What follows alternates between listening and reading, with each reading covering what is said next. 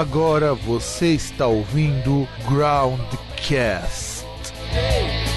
Saudações,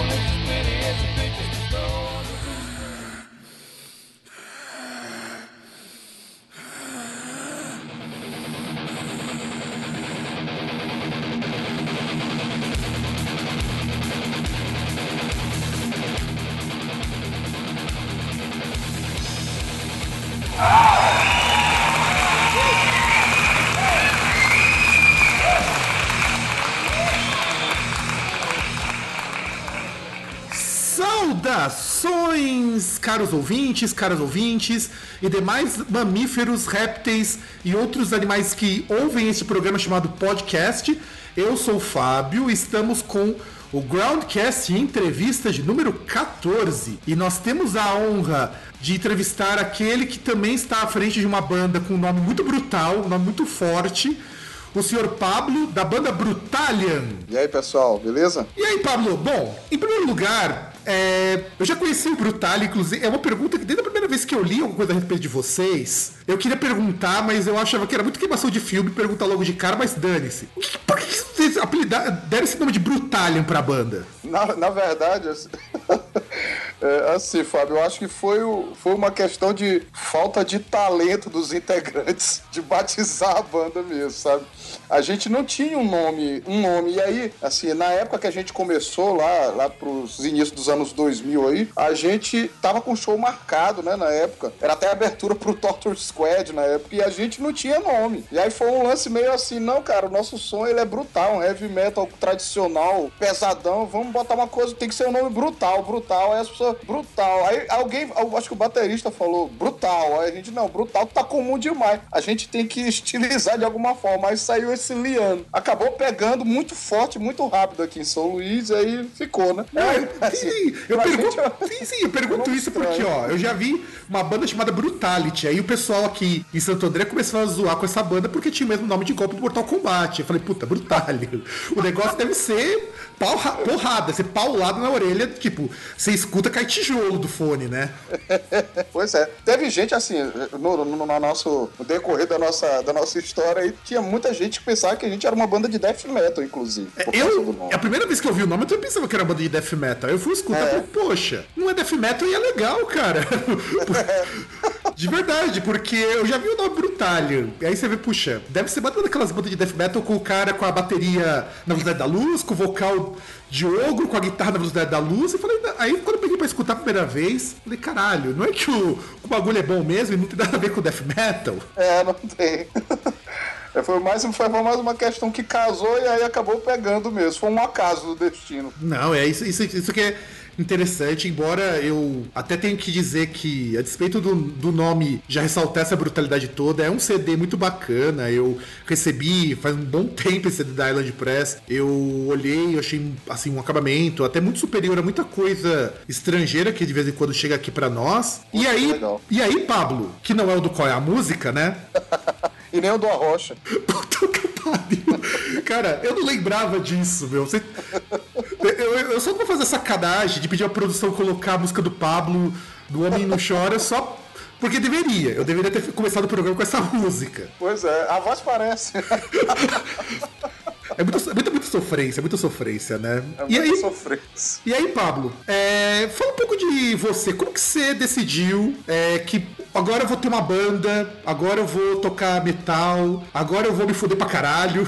É, é verdade. Como que você decidiu Olha, isso? Assim, Fábio, é, você sabe como é isso, né? A gente, a gente não, meio que não escolhe, né? É até um clichê falar isso, mas a gente é meio que escolhido, né? É, assim, a gente não, não, sei lá, por algum motivo, algum acaso do destino, eu escuto isso desde criança, com meus irmãos, né? Que são mais velhos do que eu. E aí, assim, quando, quando, eu, quando eu, na minha adolescência, a primeira coisa que eu fiz foi querer ter uma banda. Eu ainda, na época, eu ainda não tinha coisa, assim, nenhum estilo definido, eu não sabia nem que eu sabia cantar, eu não sabia que instrumento que eu ia escolher, mas eu queria ter uma banda. De uma forma ou de outra, eu queria ter uma banda. Então, na época, eu já, eu já cheguei a cantar, sei lá, já tentava alguma coisa pra- voltada pra thrash metal, cheguei a te- tentar alguma coisa pra heavy metal, até que por um acaso do destino, mais um acaso benéfico, eu descobri que eu tinha realmente extensão vocal. E aí, assim, a estrada e mais algumas, alguns ensinamentos, aí eu acabei descobrindo que eu poderia ter uma técnica apurada para cantar esse estilo que não é um estilo, digamos, tranquilo de cantar, né?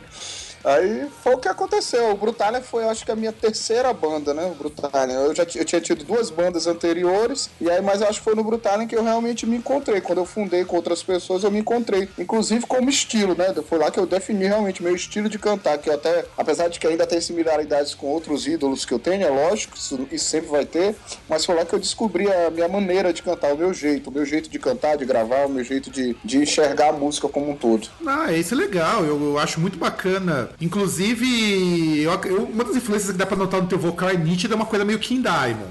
Putz, adorei você ter falado isso. Porque, assim, você Pra mim, quando eu gravei o CD, quando eu tava ouvindo os arranjos que eu fazia, porque assim, a gente cantar ao vivo é uma coisa. No estúdio a gente pode fazer mais coisas, né? Então eu gravava duas vozes, três vozes, quatro vozes, uma sobreposta na outra, oitavada, fazia harmonizado. E quando eu fazia isso, eu tenho uma influência muito forte de King Diamond. E eu, e eu tentei jogar umas coisas bem parecidas mesmo, porque eu gosto muito. Só que eu lendo as resenhas, todo mundo fala Rob Halford, falaram já o Warren Dane, falaram algumas coisas do Dio, de Bruce Dixon. Claro que eu fico lisonjeado, que eu sou fã fanático pelos caras também. Mas eu queria que alguém falasse do King Diamond. E aí você, você me veio agora. Obrigado, viu? Não, é para você ver que aqui no Groundcast o nível é outro, né? É isso aí. Não, e não, não dá, cara. Pô, você escuta essa bateria cravada, esse, essa, essa parte de guitarra solada e esse vocal dobrado, cara. Não tem como não lembrar do King Diamond, é cara. Não... Eu sou muito fã dele. Ah, cara, não, mas King Diamond é engraçado. Olha que coisa bizarra. Quando eu era mais novo, lá na fase de adolescente babaca, eu achava que King Diamond porre por causa disso. Eu falei, eu, aí teve um cara, quando eu fazia programação, ele falou: olha, você não curte King Diamond, mas presta atenção na música. Daí, meus 20 anos, eu, meu irmão pegou um CD lá com um camarada dele, que era o, o Time. O Time não, é o Into the Unknown. O Time foi o que eu comprei depois. Aí eu coloquei, comecei a escutar. Falei, caralho, mas não é que isso aqui é bom mesmo? E aí eu comecei, é. Eu comecei a perceber que essas, essas nuances, então o Kindama passou a ser um cara que eu admiro muito pelo conjunto da obra, porque mesmo lá no Black Roses, que era uma banda bem meia, meia boca, porque era uma banda que não tinha uma grande produção e tudo mais, ele já fazia um, diferencial muito grande. É, é muito diferente, cara. É muito diferente. E saber que tem gente que ainda se influencia por ele, mesmo ele tendo ficado tanto tempo parado por causa da doença do coração e tudo mais, eu fico feliz pra caralho de saber que alguém ainda lembra do grande mestre King Diamond. Na verdade, assim, o, o, a minha história é um pouco parecida com a sua. Eu também, há muito tempo atrás, eu não era fã. Eu comecei a ficar fã depois que eu comecei a ter banda e cantar, entender um pouquinho de música, entender um pouquinho de canto, aí que eu fui ver o quão foda ele era, entendeu? Aí eu comecei a, a entender de harmonizações, de tudo, eu fui ver, putz, o cara é um monstro. Aí eu comecei a ouvir muito, principalmente da fase Merciful Fate mesmo. E eu, eu ouvi também muito King Diamond solo, mas Merciful Fate pra mim é um negócio impressionante. Assim. Ah, finalmente alguém que também concorda comigo. Eu acho Merciful Fate do caralho, meu. Eu gosto do King Diamond, é mas, mas Merciful Fate é, assim, é muito... É, eu não sei se é porque eu acho Merciful Fate, uh, vamos dizer assim, muito mais livre, porque não tem aquela coisa de fazer álbum conceitual. É isso aí. Então as e músicas elas são melhores, elas são trabalhadas individualmente. Não sei se é por isso que eu acabo gostando mais. É. E assim, lá, lá tinha uma, uma das duplas de guitarras que, na minha opinião, faz frente aos, aos grandes clássicos aí, que é o, o Dennis Sherman aí, que eu sou muito fã dos dois caras lá. Ah, cara, mas não é. É. As não é que acompanham até sim, fora sim, do, do. Sim, não, e não é que faz frente a grandes clássicos. Eles são dois grandes clássicos é, indiscutíveis. É, com certeza. Não, eu digo porque, assim, os mais festejados, digamos assim, geralmente são o, o, o Murray Smith, né? O, o, o próprio o, próprio KK Donny com, com Glay Tipton, mas eu, eu igualo esses dois do México com esses caras aí. Não, eu também igualo, cara. E, e ainda mais juntando com a bateria na época do Mickey D, cara, porra, não tem. Ah, ela era loucura. Não tem, não tem nem o que falar. É, foi assim, para mim, o, depois que eu descobri que King Diamond e o consequentemente o Merciful Fate eram bons pra caralho, e tô exatamente no caso que você falou, de repente a gente não percebe essas coisas porque a gente quer sei lá, alguma coisa cada vez mais direto, cada vez mais ríspido. Sim. E de repente, isso, quando a gente começa a entender que música não é só isso, depois que a gente passa da fase de ser babacão, foi aí que eu percebi, puxa, mas ele começa a fazer esse vocal e ele entra com esse vocal em seguida, ele vai, uma, faz uma sustentação, e da sustentação ele emenda o outro por sua posição na hora de gravar, então eu acho que fica legal. E aí eu tenho que perguntar para você o seguinte. Já que você falou nisso, a gente percebe que vocês foram estudar canto.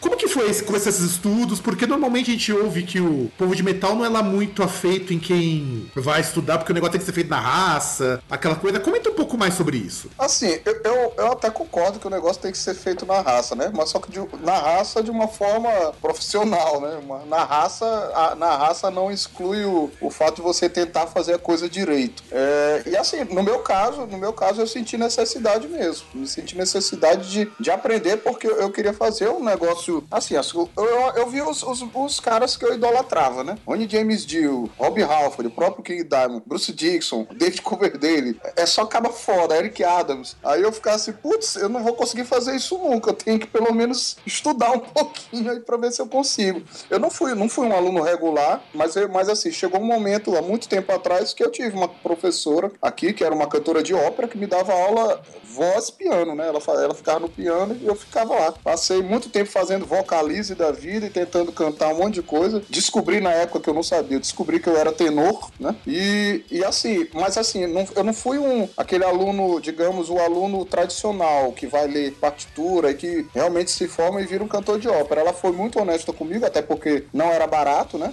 As aulas não eram baratas. E mas a minha professora na época chegou no momento que ela disse: "Olha, pro que você quer, pro que você quer, até aqui tá OK. Você já já consegue tranquilo. É, daqui para frente se você continuar comigo, você vai virar um cantor de ópera". Eu digo: "Opa, não quero não". Então beleza. Aqui eu cara, ela foi bem honesta. E aí tô aí até hoje me esgoelando aí esses anos todos. Não, mas isso daí eu acho legal ouvir para você ver como que um professor bom faz diferença, não é verdade? Sim, sim. Porque, puxa, é, a gente quando pensa na ideia do professor de canto, ou professor de qualquer coisa, quando ele diz, ó, você bem honesto com você, é aquela pessoa que te avaliou, sabe do seu potencial, sabe até onde você pode ir e também sabe que seu objetivo é tal. Então, Sim. você ter estudado com alguém que tinha essa visão deve ter contribuído muito para você até se descobrir como vocalista, porque é tão Sim. difícil é, hoje vocalista ter identidade, é muito mais fácil o cara chegar, ah, eu quero ser o David Coverdale, ah, eu quero ser o Bruce Dickinson, eu quero ser o André Matos. E eu acho isso muito chato, cara, porque. É, com certeza. Porque cada voz é única, as nossas é. vozes elas não são feitas para serem parecidas com as vozes de ninguém. É, não, assim, o, o, meu conceito enquanto vocalista é o mesmo conceito que eu tenho enquanto banda, né? O Brutalian. O Brutalian e eu, e eu cantando, assim, assim é, é um liquidificador mesmo. Né? Eu tento, tento jogar as coisas que eu gosto tudo lá, né? Então, se o cara tiver um ouvido bom e um conhece um background razoável, ele vai ouvir como você. Ele vai perceber perceber coisas como você percebeu, de influência de King Diamond, o cara vai perceber alguma coisa ali, aqui ali de Dio, o cara vai perceber uma porrada de coisa mesmo, assim, não querendo me comparar, lógico, aos mestres, mas que eu tento, eu tento, certo? E,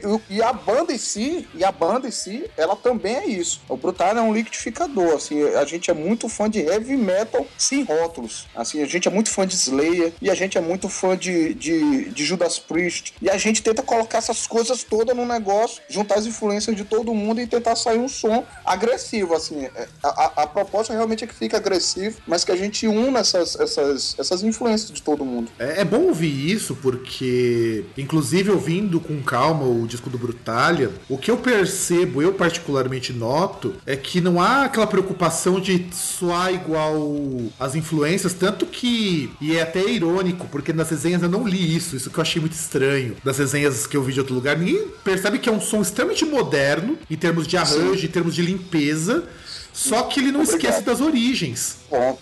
Ainda bem que você falou isso. É exatamente isso. A gente, assim, a gente quer que as pessoas percebam que a gente tem a nossa ligação muito forte com o passado. Eu quero, a gente quer que as pessoas percebam nossas influências, mas a gente não quer soar old school, cara. De, de, de coração. Nada contra, lógico. Eu adoro as bandas old school. Mas a gente quer soar, a gente quer, a gente quer soar 2015, tá? A gente quer soar 2015. A gente quer mostrar que a gente faz heavy metal autêntico, assim, com aquele heavy metal realmente que vai fazer qualquer banger bater cabeça. Assim, a gente não. A, né, sem, sem aqueles modernismos, mas com o pé na modernidade. Assim, com o pé no chão. A gente tá em 2015. Eu não quero uma produção de 1980, sabe? Eu quero uma distorção pesada, eu quero uma distorção encorpada. Eu quero, eu quero um som realmente, realmente novo. Eu acho que isso aí foi uma coisa muito nossa mesmo. Sim, sim, é. Eu, eu, eu digo isso porque eu lembro quando eu entrevistei o guitarrista do Higher, que tem uma proposta também de fazer uma coisa com pé no passado, mas sem sua old school e tudo mais. Porque eu, pessoalmente, embora eu goste muito de banda antiga, eu não tenho paciência para essas bandas que elas de repente se prendem na década de 80 e acha que aquilo ali é uma fonte inesgotável de criatividade. Não é, cara. É um modelo que já tá bastante desgastado, inclusive. Sim, sim. Porque, poxa, eu, eu penso no Iron... Pega o Iron Maiden, por exemplo. Você escutou o último disco do Iron Maiden? Já. Então, se o Iron Maiden com o Iron Maiden precisou dar uma recalchutada em algumas coisas, mas retomando o passado, por que, que as bandas mais novas não vão fazer isso? É isso aí, eu concordo. Concordo plenamente. Acho hum. até que o Iron, o Iron Maiden devia até usar um pouco mais, para falar bem a verdade. Concordo. Isso eu concordo contigo. Esse, inclusive, foi reclamação do outro cara que faz o podcast comigo, faz o programa regular. Ele acha que é uma tentativa legal, inclusive uma coisa mais nova, uma coisa menos tradicional, só que podia ter ido um pouquinho mais longe, que é o meu medo, por Sim. exemplo, dessas bandas tipo Metallica Sim. e tudo mais. O Creator, o Creator é um exemplo de banda que faz mais ou menos o que vocês é. estão tentando fazer. Ele renovou é. o estilo Exatamente. deles sem sair do trash, sem sair do heavy. É, eu, tava, eu tava assistindo o DVD do Creator a, a meia hora antes de falar com você aqui. Pô, tá vendo? Tá vendo? Tá, tá, tá vendo gente, se a gente combinasse de falar essas coisas. Sintonia mesmo. o, negócio não ia dar certo, pra você ver que, que o, o programa ao vivo, o programa gravado assim é é isso mesmo, quem sabe faz ao vivo e eu curto Creator pelo mesmo motivo de, de do que vocês fazem. Eu sinto muito essa coisa meio Creator, essa coisa meio Iron Maiden novo. É, até uma tentativa, embora eu particularmente acho bastante, é, vamos dizer assim, questionável, que é o que o Megadeth tentou fazer durante um tempo e me soou legal. Porque, de repente, você. Aí entra naquilo que você falou, você vai tentar modernizar demais alguma coisa. Sim. E o que eu sinto é, às vezes, a banda que ela quer. Não que eu acho que inovar é ruim, eu gosto de banda de metal avant-garde, essas coisas pra caralho. Mas eu gosto desde que isso traga uma identidade pra banda e não simplesmente, ah, eu vou jogar isso, vou jogar aquilo, vou jogar isso. E de repente eu não sei o que, que, que a banda quer, afinal de contas. Pronto, concordo plenamente. Assim, é, hoje, assim, é uma coisa que a gente tenta realmente é só autêntico, né? É, é as, as, pessoas entenderem que a nossa atitude é ser, é ser genuíno mesmo, genuíno. A gente tá fazendo isso porque a gente ama heavy metal, cara. Assim, eu, eu realmente não, eu não, eu não, eu não, eu não, não sou muito é, assim, fã realmente quando eu enxergo que a banda tá com uma proposta. Assim, eu não sou fã do chocar por chocar. Ah, não, vou fazer um som muito pesado e aí a, a música parece que não tem começo nem fim, sabe? É tipo assim, tem mil riffs numa música e nenhum leva a lugar nenhum e parece que é, uma, é um Ctrl-C, Ctrl-V de música. Aí o cara criou uma partezinha, juntou com o outro, aí tá soando, tentando soar pesadinho. Eu não curto, não. Para mim, o peso tem que ser aquele peso realmente gratuito. Entrou e, e, e chutou. Não, não, não, curto esse, esse lance. Eu concordo contigo. E, e, realmente tem muita banda fazendo isso, tá? É, sim, porque. E aí, até vou perguntar para você: o que, que, influencia vocês na parte de composição? O que, que vocês se baseiam para criar alguma coisa do Brutalia? Quando você diz, puxa, de repente eu tô tá lá no banheiro fazendo alguma coisa, aí você insira a atividade privada que você quiser, entenda que privada foi colocada de propósito, e de repente, puxa, isso aqui dá um riff legal, cara. Essa, essa linha aqui da harmonização eu posso colocar como que vocês compõem? O que, que influencia a, vocês? Ó, a gente, a gente não tem realmente um, assim, um, uma maneira de, de compor, assim, uma só maneira, né? Teve música nossa que partiu da linha vocal e a gente encaixou os riffs por baixo, né? E a bateria seguiu. É, tem, a, a, assim, a, eu diria que a grande maioria desse CD, pelo menos, elas surgiram de riffs mesmo, né? A maioria foi. Surgiu primeiro os riffs, eu coloquei a voz em cima, com a melodia, com a letra. Alguns riffs fui eu que criei, a outra maioria foram o, o, o, antigo baixista que criou. Então, assim, a gente não tem realmente uma fórmula. Hoje em dia, e até com o, o baterista que a gente tem hoje, o Ryan, que tem uma pegada diferenciada e, e o jeito dele tocar é um negócio que que carrega muito a nossa influência, tem coisa que tá partindo até da bateria. Tem coisa que ele tá puxando e a guitarra vai por cima. E aí o vocal fica por último. Então a gente realmente não tem um, um, um, um modo fixo de fazer um modus operandi só, não. A gente faz. É do jeito que dá mesmo. Assim, sentir o feeling, a gente vai fazendo. Assim, a única coisa que a gente se preocupa mesmo, Fábio, é, é é com essa questão. A gente tem uma identidade, acredito, já, já meio que concretizada, isso me deixa feliz. E assim, eu não quero, eu não quero, eu quero sempre soar, assim, eu quero que a gente faça um heavy metal sempre com o pé, com o pezinho lá no, no, no thrash metal, que eu sou muito fã também, tá? Você citou o Creator aí, a gente tem muita influência de Creator, a gente tem muita influência de thrash metal em geral, do thrash, do thrash metal americano também. E a gente quer, quer meio que mesclar mesmo as músicas mais heavy da gente, a gente quer colocar uma palhetadinha mais pra, pra pimentar. É um. É, um, é, um, é mesclar, mesclar as influências tudo dentro do heavy metal, lógico. Não, tá certo. Inclusive, eu sinto muitas vezes falta de alguém que resolva.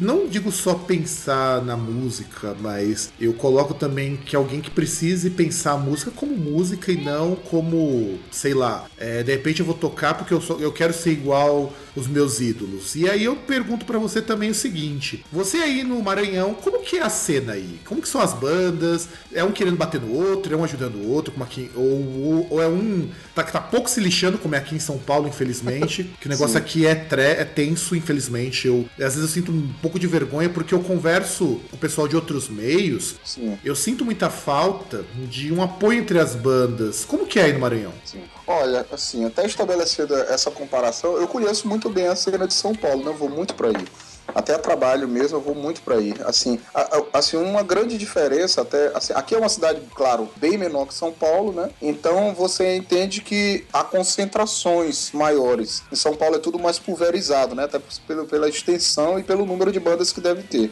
Aqui, aqui meio que a gente tem, tem várias bandas e meio que, por exemplo, eu conheço praticamente todas. É muito raro uma banda aqui de, de rock pesado que eu não conheça, tá?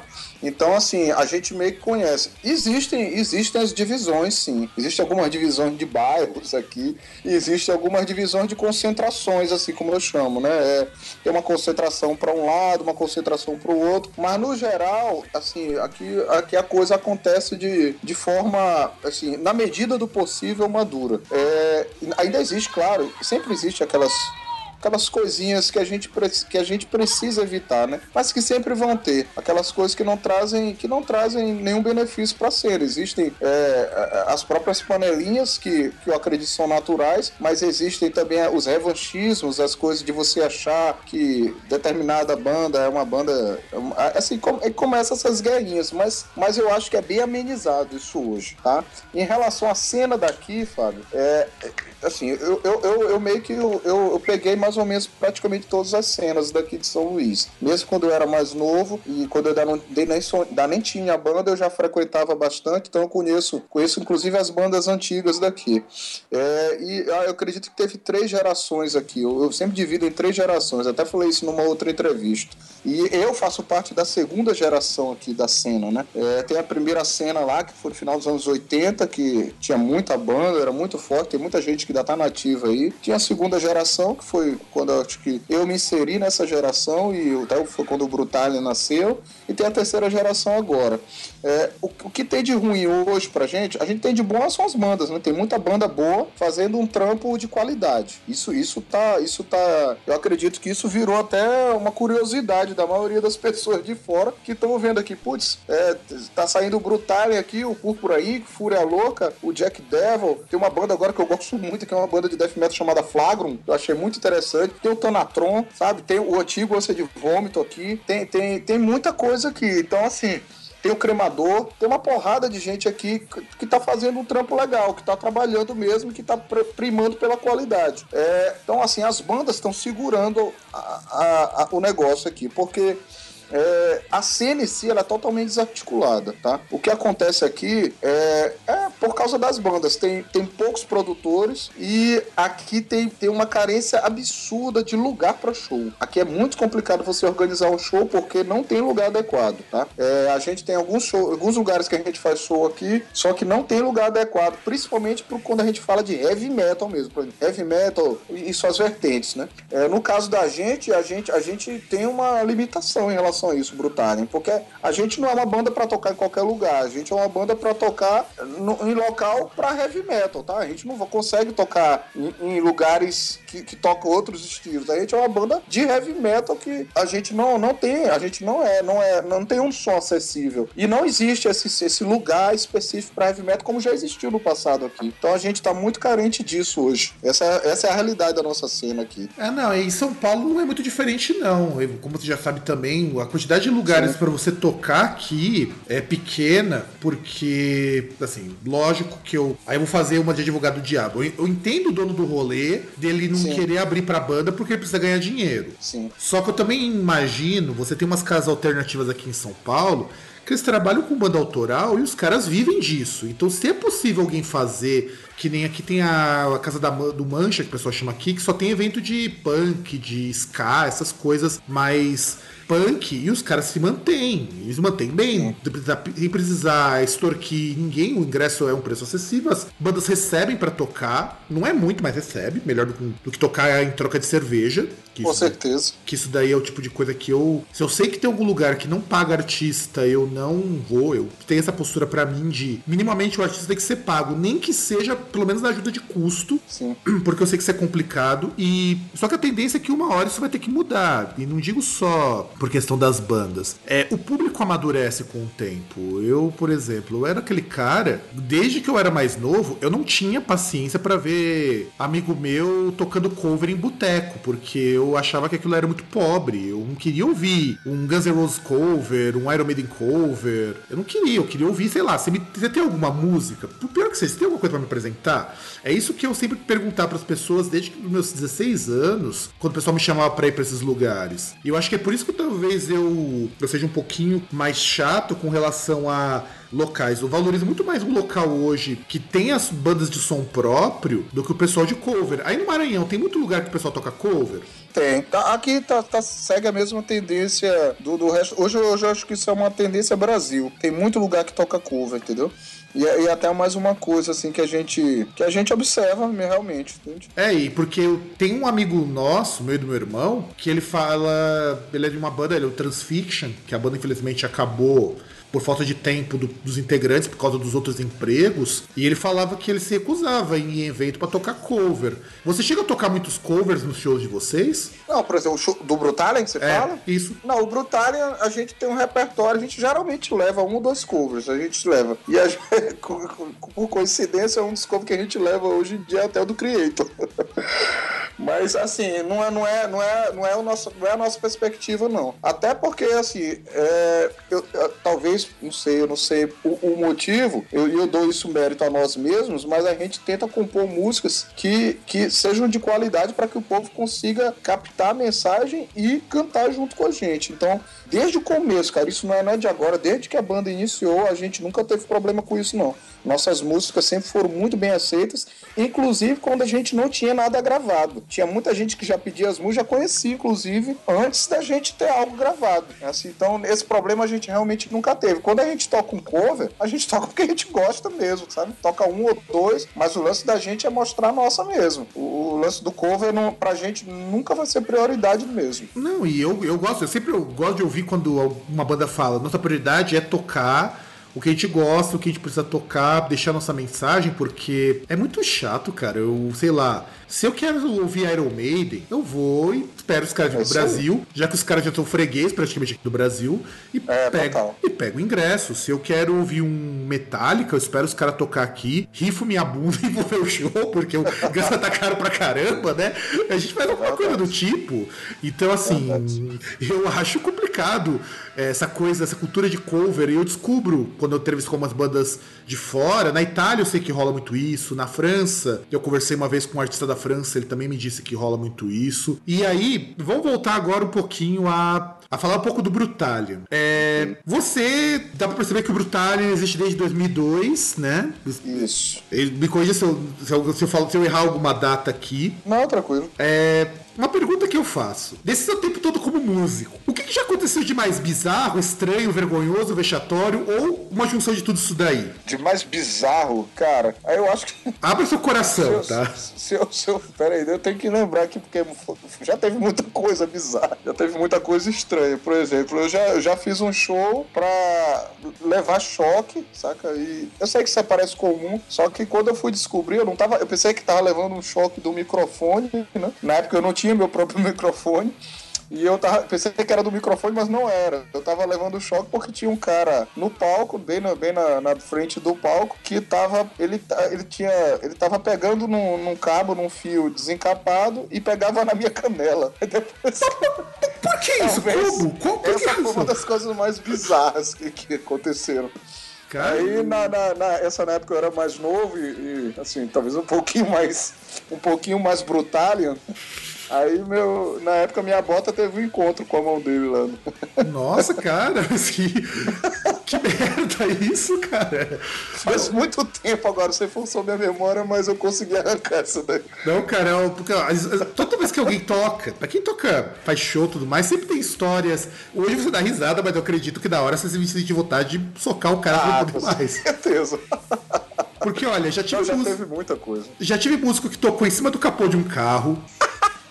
Isso, isso eu achei, isso eu achei roots, porque os caras não tinham palco. Teve cara que teve que tocar em cima de mesa de bilhar, porque não teve palco. Cara que já tocou em puteiro, e foi fora do Brasil, inclusive, o cara tocou no puteiro no Uruguai. Já tive gente que. Já tive um caso de um cara lá na Itália que o cara tinha tomado todas. E ele tá, assim, ele não sabia nem onde que ele ligava os cabos e falou que ele não lembra do que aconteceu no show, só lembra que ele acordou todo vomitado no camarim. Então, histórias de música eu sempre sei que são histórias divertidas, porque até você ser valorizado, demora. É. Tem uma outra interessante que agora eu me lembrei, que a gente fez uma vez um, um show um show público aqui, né? Ali no, no, centro histórico daqui de São Luís. E foi um show, show, um show aberto, né? E deu muita gente, né? Deu muita gente. E aí, assim, o nosso show sempre ele é, ele é, ele é assim, ele é até reconhecido aqui porque ele é um show muito enérgico, né? As pessoas realmente agitam muito no nosso show. É, a, as pessoas cantam junto e, e, e fazem rodas, é, é um assim mesmo, é um show de heavy metal autêntico mesmo.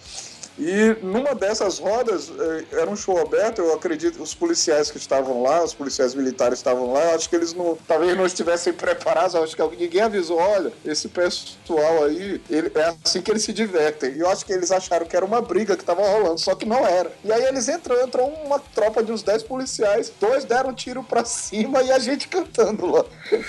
Caralho! Por, por, coincidência, acho que a música era até Blow on the Eye, né?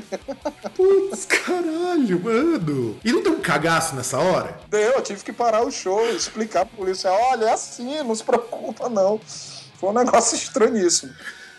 É, porque eu, inclusive eu tava é, vendo hoje, hoje não, né? Ontem, antes do dia da gravação dessa entrevista, teve um músico, também te, um pessoal que também teve problema com a polícia recentemente. Deixa eu até abrir a notícia que eu compartilhei aqui no Groundcast pra ver se eu não estou falando bobagem. Que os caras também tiveram problema com a polícia. Só que os caras não chegaram a dar tiro, mas quase deu voz de prisão para as pessoas, pelo que ficou falado porque estavam, segundo a polícia, estavam tocando acima do volume é, permitido. Inclusive, ó, os caras estavam em Natal, ó. Estavam em Natal, tava aí pelo, pelo Nordeste, e a polícia chegou e achou que os caras estavam tocando alto demais e mandou recolher instrumento, autuou o dono da bateria, porque o cara emprestou a bateria pro cara fazer show. É, são coisas assim que parecem muito trágicas. Eu sei que depois a gente, vocês acabam dando risada porque já passou, né? Não dá pra lamentar isso. A, a gente pensa às vezes que o mundo tá evoluindo, mas de, certa forma a gente vê nessas atitudes que não, né, cara? Que ainda tem, ainda tem muito chão pra gente caminhar ainda, enquanto ser humano. Então, e aí, Pablo, me responda uma coisa. Ouvindo o disco do Brutal, dá pra perceber que vocês têm uma produção apuradíssima, uma produção do caralho.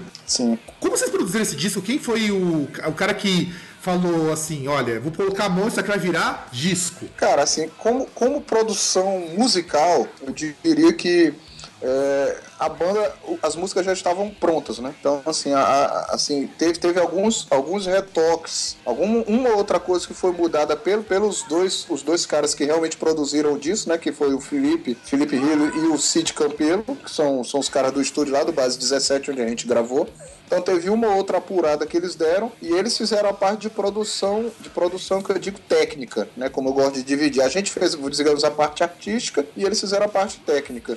É, a gente, assim, eu, eu conheço eles dois há muito tempo e eles se, se especializaram nisso, né, cara? Eles manjam muito de, de gravar rock pesado mesmo. Então, a gente, eu tinha uma sintonia, tenho uma sintonia muito forte com eles Expliquei para eles, já conheci o som da banda há muito tempo, a gente já tocou junto, inclusive, porque eles também são integrantes de bandas. E assim, eles sabiam bem o que eu queria, eles sabiam que eu não queria um lance com, que soasse datado, eles sabiam que eu queria uma produção atual, eles sabiam, e assim, eu, assim a gente conversando, a gente, a gente trouxe referências de gravações e de produtores do exterior que eu gostaria que eles tivessem como referência na cabeça, tipo o próprio Andy Snap, né, que é um produtor que ele deixa o som de guitarra guitarra na cara, limpo e muito pesado, a bateria ultra precisa e o vocal, um vocal que conseguisse mostrar o que eu posso fazer, né?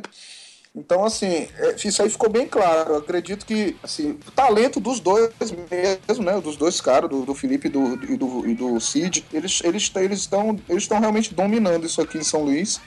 E tem muito mérito deles, tem muito mérito deles nesse CD e mérito da gente também, porque a gente compôs as músicas, né? Na parte de vocal específica, eu levei, eu já, já tava com a minha produção vocal, com tudo que eu ia harmonizar, tudo que eu ia oitavar, tudo que eu ia fazer vocal dobrado, onde que eu ia botar backing vocal, eu já tava com tudo pronto, tudo planilhado, inclusive. Então, assim, foi até a minha parte foi até, digamos que, mais, mais fácil. Eu já cheguei com o negócio pronto, entreguei na mão do, do Felipe lá como engenheiro de som, e o cara, o Felipe é um monstro mesmo né, cara? Ele chegava pra mim e é, são dois perfeccionistas, eu e ele, a gente meio que se entendeu, né? A gente, tinha coisa que a gente tinha que repetir mil vezes, mas a gente repetia. O, o Gogó, o Gogó reclamava, mas a gente fazia do mesmo jeito.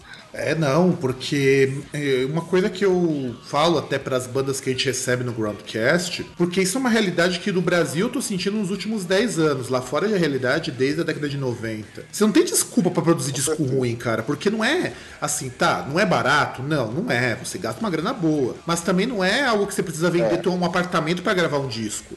Sim. Sabe? E, Com certeza. E quando eu escuto um disco bem produzido, bem, bem feito, a gente tem que dizer que o disco tá bem feito, dá um orgulho de saber que isso é nacional, não por ser nacional. Eu acho que é uma bobagem muito grande a gente valorizar por ser nacional. Parece que, as, parece que o Brasil não tem capacidade disso, mas dá um orgulho de saber que as pessoas finalmente acordaram e viram: puxa, eu preciso melhorar a minha música, eu preciso apresentar alguma coisa que soe bom sem, sem necessariamente soar esquisito, mal timbrado. Poxa, eu já recebi muita banda aí do Nordeste que, pelo amor de Deus, cara, é muito ruim, cara. E é os caras assim que, sei lá, você não tem uma graninha, pelo menos pro cara fazer uma master, cara. É, é foda isso. Com certeza. Foda. É, mas... Assim, eu, eu diria, viu, a gente, a gente demorou muito, Fábio, pra, pra gravar e pra lançar o CD. Eu, eu reclamava muito dessa nossa demora mas assim a gente é um clichê também né a males que vem para o bem Nesse caso, acho que foi positivo a gente esperar bastante, porque acabou que coincidiu com finalmente a gente ter gente competente aqui em São Luís para gravar, que a gente não tinha, tá? A galera aqui, que, dono de estúdio aqui, só sabia gravar MPB e Bumba Meu Boi, sabe? E aqui agora a gente tem esses, esses caras aí nesse estúdio que eles, eles conseguem gravar, estão gravando hard rock, heavy metal, thrash metal, death metal, tudo sai com uma qualidade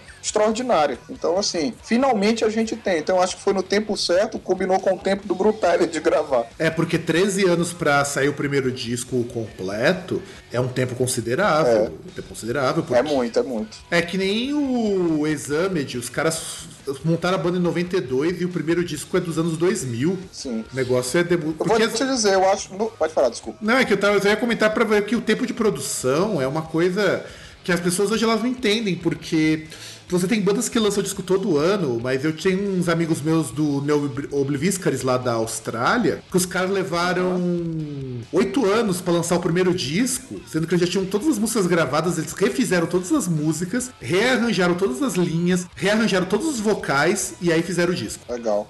É, no, no, caso da gente, é, assim, a gente, a gente teve muita. Assim, uma, teve vários motivos pela demora, né? O primeiro era esse, né? Da, de não de não ter aqui em São Luís é, um estúdio e produtores decentes para a gente gravar. A gente, tem, a gente, já tinha gravado esse CD com outro estúdio, com outro produtor na época, a gente não achou legal e não lançou, né? É a segunda vez que ele é gravado. E, e assim, teve mudanças de formação, assim, a gente foi, teve várias, várias coisas que aconteceram nesse, nesse período, né? A gente tinha uma banda com integrantes de idades diferentes, momentos da vida diferentes, e na banda ninguém meio que ninguém vive disso, né? Então cada um teve gente que tomou um outro rumo. É, e eu lá, né? Eu lá na, na, batalha. Mas assim, acho que isso, isso também influenciou um pouco, porque até você colocar um integrante novo, até o cara se entender a proposta da banda, até o cara já, já tá realmente ambientado. E aí, assim, acho que tudo isso, tanto que a gente teve até um hiato aí de, de uns bons de alguns bons anos nesse meio tempo que a gente ficou realmente parado. Né? Na época que o nosso guitarrista foi para foi para Inglaterra e, e, e, voltou depois. Então, assim, a gente, teve, a gente teve esses hiatos aí na nossa carreira que também dificultaram para a gente lançar logo o disco. Hum, é bom saber disso. E uma coisa que, já que você mencionou, né, Pablo, que ninguém vive da banda, o que, que vocês fazem para pagar os boletos todo mês? Ó, assim, cada um na banda tem, um, tem um, uma profissão aí, né? Leva, leva a vida. A, a gente costuma dizer que a vida paralela, né?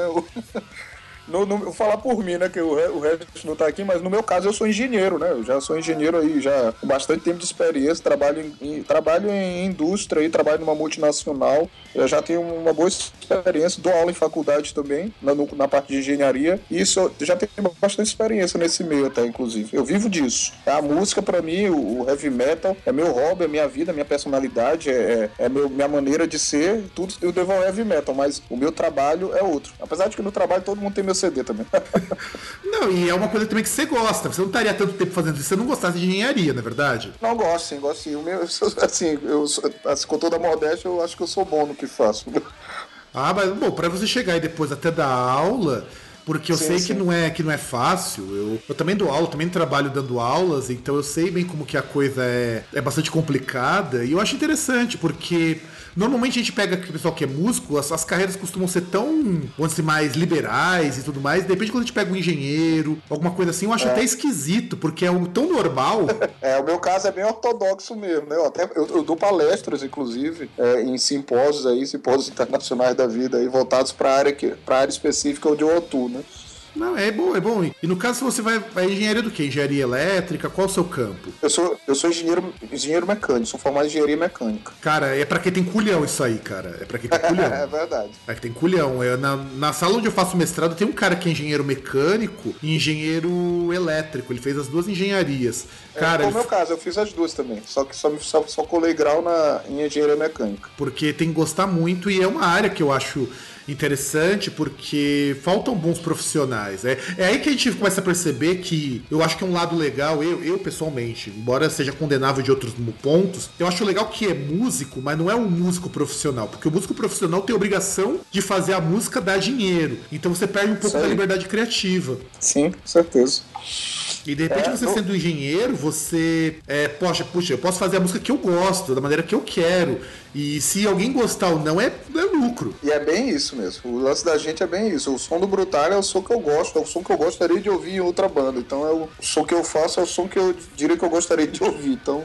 É o que eu gostaria de, de sentir num show. Então é, é mais ou menos isso mesmo. Uma curiosidade, Fábio, eu me lembrando, uma curiosidade engraçada é que eu trabalho num- numa multinacional, que eu não vou citar o nome, que trabalha com minério de ferro. Então eu trabalho com metal até na engenharia também.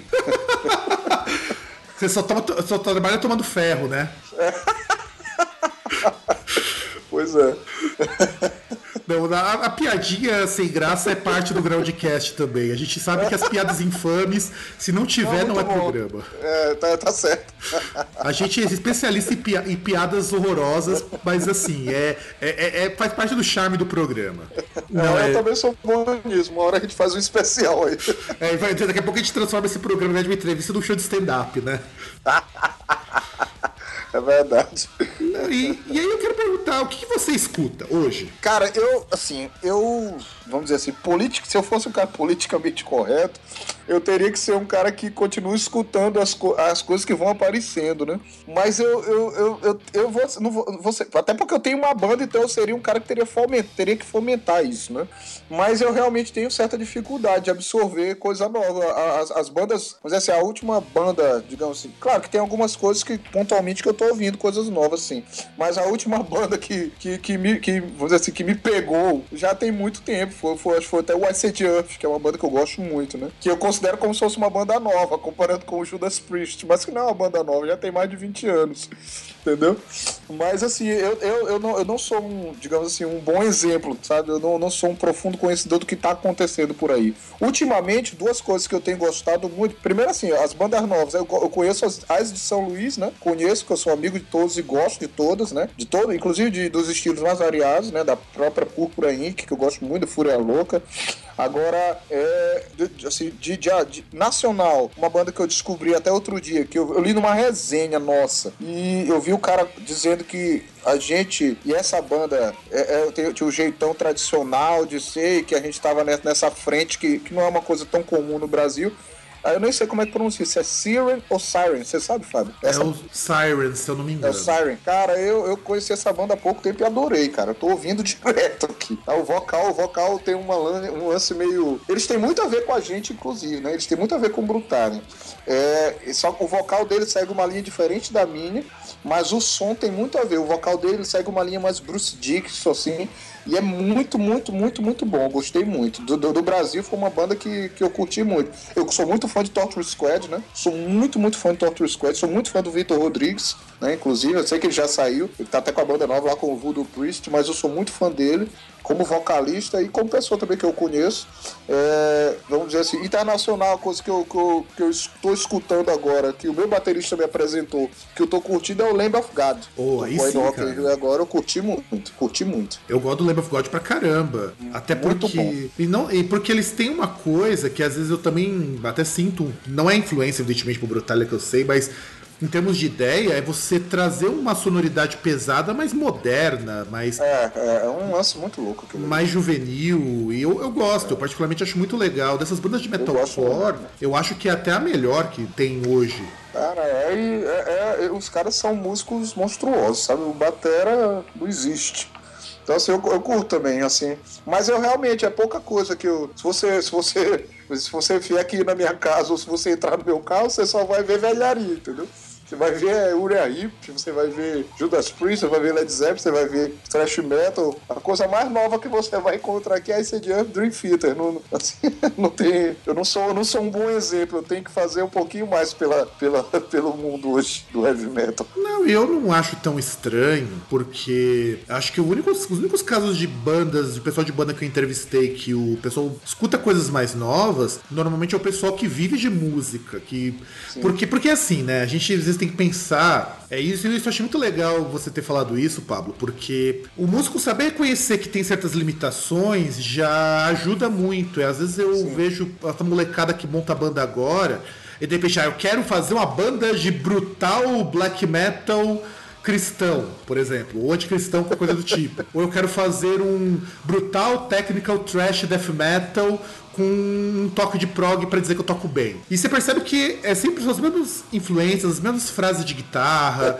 as mesmas linhas vocais. Isso me irrita. Eu, eu tenho uma dificuldade de escutar banda é, nacional por causa disso. Porque eu sempre escuto acho. as mesmas coisas. Por isso que eu, aqui no de banda brasileira, eu acabo indo mais pro lado do, do hardcore, porque eu acho o hardcore muito mais criativo aqui no Brasil nesse sentido. E de repente o meu irmão chega comigo, meu irmão lá, tá lá na Alemanha, falou: Fábio, escuta essa banda aqui, eu vou entrevistar os caras, mas dá uma escutada. Mostrou o Pia Mater, que é uma banda do Rio de Janeiro, eu ouvi aquilo e falei, caralho, fazia tempo que eu não escutava uma boa banda de metal brasileira, que é uma banda de death metal, Legal. só que Legal. os caras, eles misturam assim, não deixa de ser death metal, você escuta, você reconhece que é death metal, mas os caras têm linhas de guitarra que puxa pro heavy metal, puxa pro progressivo, sem deixar de ser death. Então, é o tipo de coisa que eu particularmente gosto muito. Sim. E sem contar as, as viajadas que às vezes aparece pra gente, algumas coisas que eu recebo de banda daqui do Brasil, que eu acabo curtindo, mas eu não tenho uma, aquela coisa de ir atrás de banda. Isso também Sim. é um defeito meu. Eu não vou atrás é. dessas bandas. Eu conheço porque tá lá no Spotify. Eu conheço porque eles me mandam material promocional, ou alguém da História de Empresa manda material promocional. Então eu acabo não indo atrás, eu deveria até fazer mais isso Sim. com mais frequência.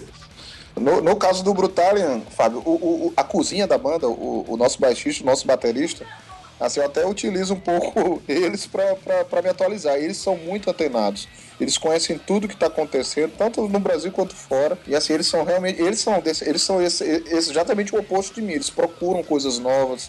Eles estão sempre antenados no que está acontecendo, descobrem coisas interessantes. Então, assim, eles estão antenados. É uma, é uma comunhão na, na banda lá. Não, e não só isso. Eu acho que quando os membros da banda ajudam, porque a banda só funciona quando as pessoas se ajudam. Se, se cada um compusesse a sua parte, ia ser, aí com perdão da palavra, um Angra underground, vai. Nada contra o Angra, eu gosto muito do Angra, mas não do que, eles, do que a banda se tornou hoje. A banda se tornou exatamente o contrário. É cada um por si e, e saiu aquilo que saiu, né? Verdade. É uma pena, eu acho uma pena isso. É verdade.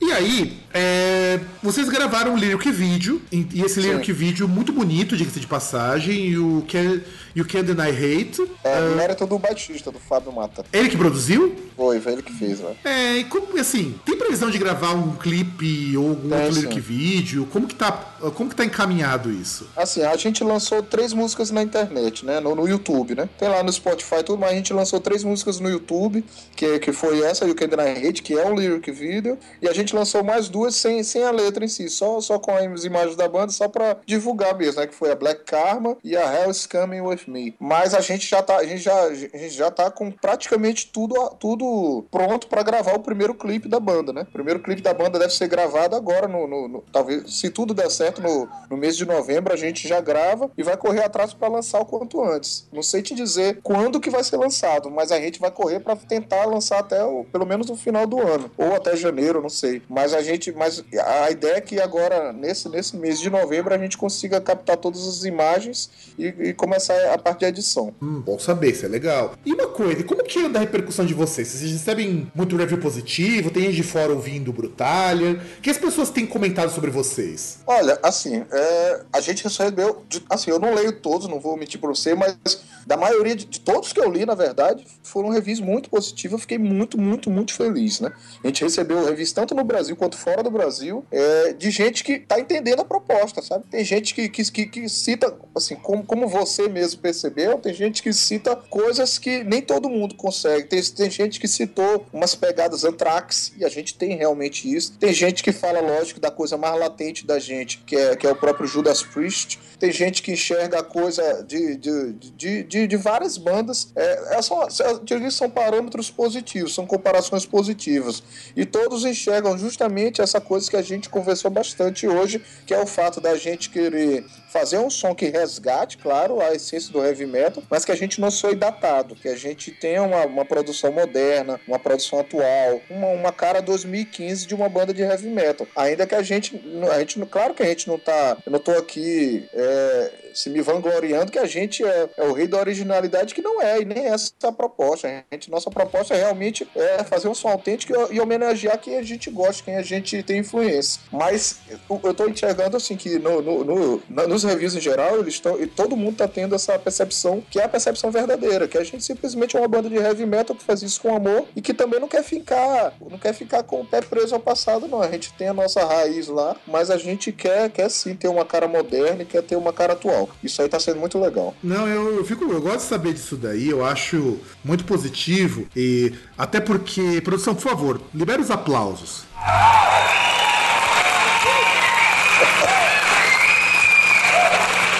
Porque é bem por aí mesmo, sabe? Eu acho que é bem por aí também, porque a banda ela tem que ser original, ela não precisa reinventar a roda. Eu sempre vou bater nessa tecla. Eu sou um cara que gosto muito dessas umas bandas muito bizarras. Por exemplo, dá pra você ter uma ideia de coisas que normalmente chegam aqui pra nós no Groundcast e eu curto muito. Tem um cara da França que o cara mistura é, música eletrônica com música barroca e grindcore. Eu, eu gosto de coisa a partir, eu gosto a partir disso, ó, pra você ter uma ideia do nível de. que é uma coisa extremamente diferente, bizarra, mas eu Deve não acho. muito diferente. Só que eu não acho que todo mundo tem que ser assim. Eu acho que você tem que tocar aquilo dentro do que. de uma proposta que faça sentido, que seja coerente e que ao menos soe, como você mesmo disse várias vezes, é que se eu sou autêntico, tem que ser normal. Eu, te- eu tenho que escutar isso. Eu tenho que escutar isso aí. Puxa, eu tô escutando uma banda de heavy metal, não tô escutando um, sei lá, uma banda de qualquer coisa, mas enfim, isso daí. E depois de você encher o rabo de peru, depois de você arrotar champanhe, o que você planeja fazer em 2016 com a banda? Cara, assim, a gente. o- A nossa, a nossa meta é divulgar o máximo que a gente conseguir, tocar o máximo que a gente conseguir. E em 2016 a gente já tá começando a pensar no segundo, né? É, a gente já tá começando a compor, inclusive, mesmo a gente já tem a nossa agenda de shows aí, tem alguns shows para cumprir agora em, em 2015. E a gente quer, claro, a gente tá esperando convite, a gente quer quanto mais convite melhor para tocar em 2016. Só que nesse meio tempo a gente vai lançar o clipe. E a gente quer continuar divulgando a banda o máximo possível e, e já quer ficar com o um pezinho no segundo CD. A minha ideia é que a gente comece, a, a gente passe 2016 divulgando Blow the Eye, mas também que a gente passe 2016 paralelamente compondo o segundo disco, né? Que é que é para ser até uma, digamos assim, uma, uma evolução do primeiro até. É, não, se, se vier uma evolução, eu vou dizer uma coisa sendo bem sério contigo, Pablo. Vai ser uma das maiores bandas assim de heavy metal, porque se um trabalho que levou tanto tempo cozinhando para dar certo, ele conseguir ficar melhor, isso é uma coisa que vai mostrar duas coisas que eu vai fazer eu começar a prestar mais atenção no heavy metal do Brasil, que é bandas que não querem soar igual às outras, inclusive é, uma banda que tem referências, mas que não é uma cópia de outras, e uma banda que sabe enxergar que dá para fazer melhor, nem sempre dá para melhorar. Com certeza, com certeza. Pô, te agradeço o elogio e a nossa nosso intuito é esse sim, é sempre melhorar. Eu acredito que o disco, o próximo disco da gente vai ser um disco mais maduro, até com a formação que a gente tem hoje e outras pessoas pensando junto comigo para compor, do jeito que a gente tá fazendo as novas músicas aí. É, eu acho que vai sair um negócio muito interessante, tá? Sem sempre perder, sem perder a raiz, sem sem fugir do nosso estilo, mas eu acho que a gente vai, a gente vai conseguir ainda um som. Claro que eu tô, já tô falando de muito do futuro, mas a gente vai conseguir um som ainda mais agressivo e mais pesado. Não, eu, eu espero, eu espero. Eu espero que finalmente heavy metal de bandas novas, embora o Brutalia não seja uma banda nova, mas é uma banda nova porque lançou um disco só, mas vamos considerar que o seu caso é que do Acid Earth. Vocês, vocês existem há 13 anos, mas só tem o primeiro disco full agora, então vocês existem, existem pro mundo agora, né? É, nós somos uma banda nova, exatamente. É, eu espero muito que isso aconteça. Eu fico, de verdade, isso que é uma coisa que o Groundcast tem feito por mim também, que é ter oportunidade de bater um papo com artistas que são muito francos, sabe? Eu, eu sou um cara que sempre colecionou revista, o Groundcast é meio inspirado nessas antigas revistas de heavy metal brasileiras e tudo eu mais. E eu, eu nunca via nessas entrevistas o que eu vejo com os podcasts que eu produzo, que é o pessoal sendo tão franco e tão. uma cabeça tão aberta, a despeito de assumir que tem limitação disso e aquilo, e falar, puxa, nós podemos fazer melhor, eu preciso melhorar. E eu, de verdade, eu boto uma fé que o Brutalion vai ser uma puta de uma banda. Porque, assim, vocês já são, mas eu acho que vai ser uma puta de uma banda em 2016 que continuar com esse pensamento, porque é um pensamento que eu só via com os artistas estrangeiros que eu entrevistava. E eu fico muito feliz de ouvir isso, de verdade. Isso me faz ter um pouquinho de esperança que eu vou ter músicos de verdade e não fritadores de guitarra e pessoas que fazem vocal castrate, porque aqui, ou vocal extremamente gutural, pensando que isso é fazer música sendo que na verdade você soa igual 200 bandas fazem a mesma coisa. E aí, para podermos encerrar o programa. Eu te agradeço as palavras, Fabi, e assim, é isso mesmo. Porque afinal de contas, foi muito legal falar contigo, Pablo, e eu queria lhe fazer uma pergunta assim que você tem que responder do fundo do teu coração com toda sinceridade. Ok. É, graças ao César, um outro, o nosso outro podcaster, conhecido também como o homem mais velho do mundo, ele propôs uma pergunta que eu demorei um pouquinho para lembrar, então todo o programa eu tenho que deixar anotado para perguntar, perguntar isso aqui. A pergunta é assim: você, com toda a sua experiência musical, calcada no, no heavy metal, aquela coisa, dragão, metal e tudo mais, tem, tem sempre todo mundo, ninguém escapa disso, ninguém é metaleiro ou roqueiro o suficiente para não curtir algumas coisas que são meio merda. Mas que certo. você curte do mesmo jeito. E que, eu, que, é, que é aquela coisa assim, puta, dá uma vergonha dizer que eu curto, mas eu acho do caralho. Certo. O que, que você curte que dá aquela vergonha de assumir, mas que você acha que é muito bom? Cara, eu, assim, só, só complementar a tua pergunta, eu não tenho vergonha. Entende? Tem uma coisa a ver ao heavy metal que eu não tenho nenhum pingo de vergonha. Dizer que eu sou muito fã que é Michael Jackson, sabe? Michael Jackson era muito foda, velho. O cara era, pra mim, quando esse cara morreu, foi a perda de talvez de, de, um dos maiores com certeza foi a perda de um dos maiores artistas de todos os tempos, tá? Eu sou fã, sim, eu curto mesmo. E tem uma porrada de amigo meu, vocalista daqui, que também é fã, e a gente se reúne e conversa sobre isso. Eu, então, a resposta para você, no meu caso, é Michael Jackson. Mas não me dá vergonha, não. Eu falo tranquilo mesmo. Eu sei, eu, sou, eu sei do que eu gosto, mas no meu caso é isso aí. Mas é uma pergunta interessante. Primeira vez que me fazem isso. É, não, e, e essa pergunta eu acho ela legal, porque eu também falo dos meus guilty pleasures no programa. Eu curto é. muito pop anos 90, cara. Puta, pop anos 90 era genial, cara. É, outro dia a gente teve no Rock in Rio o Ahá e eu achei muito legal também, né? Então, tá vendo? Ahá, embora o Ahá eu não curta, eu tenho um respeito muito grande pelo que o Ahá representa na música pop. Cara. Ah, também não é uma coisa que eu, que eu seja tão fã, mas Eu gosto de algumas músicas e não tem problema com isso, não. Então, por exemplo, eu gosto muito de Savage Garden, que é uma banda de pop dos anos 90, mas assim, era um pop muito bem feito. Tinha guitarra, cara, que era uma guitarra de rock alternativo que era muito legal. Simple Red, aquelas coisas mela cueca do caramba, que eu acho genial. Tem. Hoje dá uma vergonha muito grande de assumir, porque hoje virou galhofa, ou sempre foi galhofa e nunca percebi, que é o Menowar, pô. Pode crer, eu gosto de Menor. Eu curto Olha uma curiosidade, Fábio. Uma curiosidade. Ano passado eu fui no Wacken, né? Olha, oh, legal isso. Conte, conte-nos mais sobre isso. Não, um, um, um, coisa, duas coisas assim. Teve várias coisas emblemáticas ali pra mim, né? Lógico. A maioria dos shows eu já tinha visto, né? Que eu já fui muito show. Mas duas coisas, assim. Primeiro, assim, o, o, o show do King Diamond foi uma coisa que me emocionou mesmo. Eu fiquei maravilhado, sabe? Nem foi National Feito, foi King Diamond mesmo. Com, inclusive com, com, com o Andy La Rock na guitarra e eu fiquei maluco mesmo no show. E o último show do Wacken, eu, tô lembrando isso por causa dessa sua última pergunta. O último show do Wacken foi o Creator, né? E eu tava lá maluco lá no Creator, na, na, poeira subindo. E antes da música Flag of Hate, eles tocaram um trecho, um trecho de Billie Jean do Michael Jackson, cara. Você acredita nisso? Acredito. Ah, mas é porque o pessoal do Creator, foi, eles estão um pouco um se fodendo muito interessante. Foi um negócio muito interessante. E ele, deu, ele fez um discurso falando do, do disco, do Thriller. Ele, fez, ele, faz, ele sempre faz um discurso antes de Flag of Hate. E aí nesse aí ele falou do disco Thriller do Michael Jackson, tocou um trecho de, de, E pô, foi um negócio tão, tão, tão civilizado e maduro, porque todo mundo aplaudiu, eu achei, pô, achei fantástico, cara. Foi um, foi um, um negócio digno da gente dizer, pô, que orgulho de ser headbang e ter gente assim, sabe? Muito legal. Não, eu, eu, eu, eu, gosto muito do Creator, eu conheço muito bem a história do Creator. Até porque eles tiveram coragem de gravar um disco, dois discos de, de Gothic Rock, inclusive. Ah, o, o Endorama lá, né? Que inclusive quando eu era mais novo eu achava muito ruim. E hoje, quando eu sou ah. mais velho, eu acho o disco legal pra caramba, cara. Não eu é odiava mesmo... aquele disco também. Eu odiava, mas de repente eu comecei a ouvir, puxa, mas tem umas ideias muito legais. Tá certo, é um disco mal executado.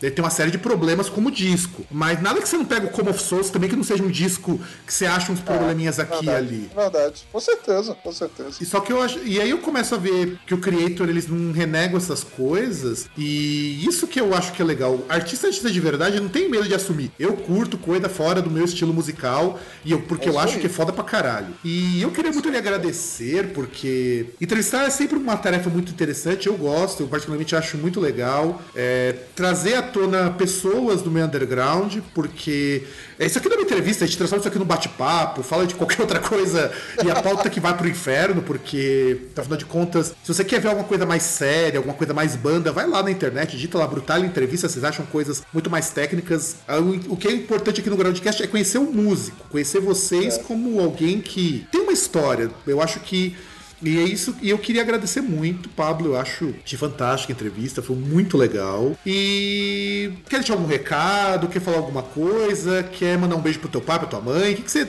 Manda bala aí, vai. Não, assim, primeiro, assim, eu que agradeço a você, gostei muito também da entrevista. Eu, acho, eu acho legal para mim, tem que fugir do óbvio mesmo, a gente tem que conversar sobre tudo. E eu, assim, essas, eu não tenho, eu não tenho problema nenhum com nenhuma polêmica, não. Pra mim, você pode perguntar o que for que eu vou responder com, com, com honestidade. Então, gostei gostei muito da entrevista. Queria te agradecer, primeiro, pela entrevista, segundo, pela oportunidade mesmo de da gente estar tá aqui, de eu estar tá aqui tentando divulgar o, o, nosso disco aqui. Eu queria agradecer a você, a, a, a todas as pessoas que estão ajudando a gente a divulgar o disco. A gente tem tido uma recepção muito calorosa da mídia é, e tem ajudado, porque a gente era muito conhecido aqui no eixo norte e nordeste um pouco, né? Principalmente aqui em São Luís, lógico, e algumas capitais aqui do, do norte e nordeste. Mas assim, agora a gente está aparecendo para o Brasil, a gente está muito feliz com a recepção do CD. Gente, eu quero agradecer de coração as pessoas que gostam da banda, os amigos da banda, né? Eu nem digo que a gente tem fã ainda, a gente tem amigo. A gente tem gente que acompanha, a gente tem gente que admira e que a admiração é mútua. É, eu, eu, eu, quero agradecer a todo esse pessoal que está ajudando a gente, pessoal que está comprando CD, pessoal que está ouvindo a gente no YouTube, que está ouvindo a gente no Spotify, é, a, a, as pessoas que ajudaram a gente a produzir o disco, a, a todos os, os, integrantes e, e ex-integrantes da banda, que a gente é muito amigo ainda, é, ao pessoal da nossa assessoria de imprensa, o Romeo lá na, na, na é, as revistas, todo mundo que está ajudando a gente, cara. A gente, a gente tá muito feliz com a recepção.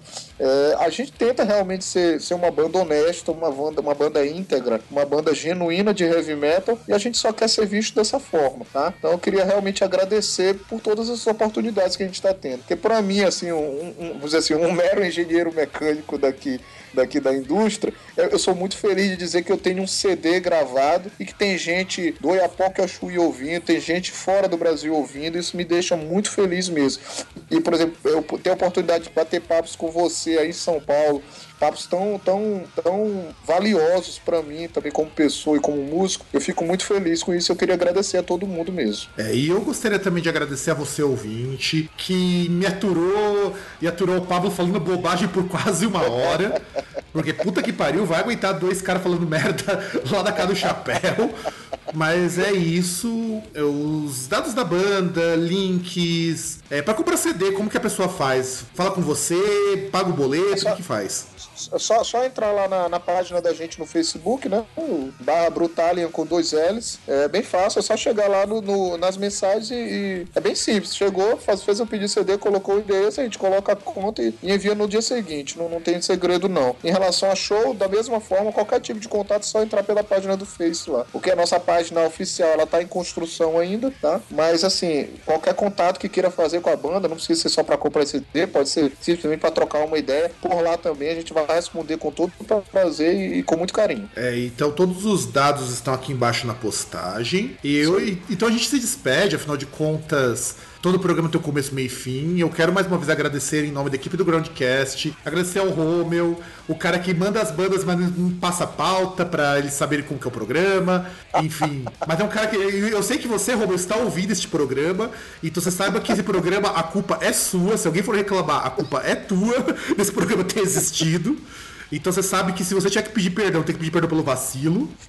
Porque afinal de contas o Groundcast não tem meias palavras, tem palavras inteiras, rechonchudas e recheadas com bastante chocolate. E um grande abraço a todos os meus ouvintes, aos nossos ouvintes. Escutem o Brutalian, é, compre o CD, que o CD tem uma arte gráfica maravilhosa. Eu tô com ele aqui na minha mão agora, eu tô dizendo que ele é, é bom, dá, dá, vontade de tocar até o encarte, ou dar até o encarte no, do CD. Vocês estão ouvindo de fundo esse programa inteiro, o Brutalian.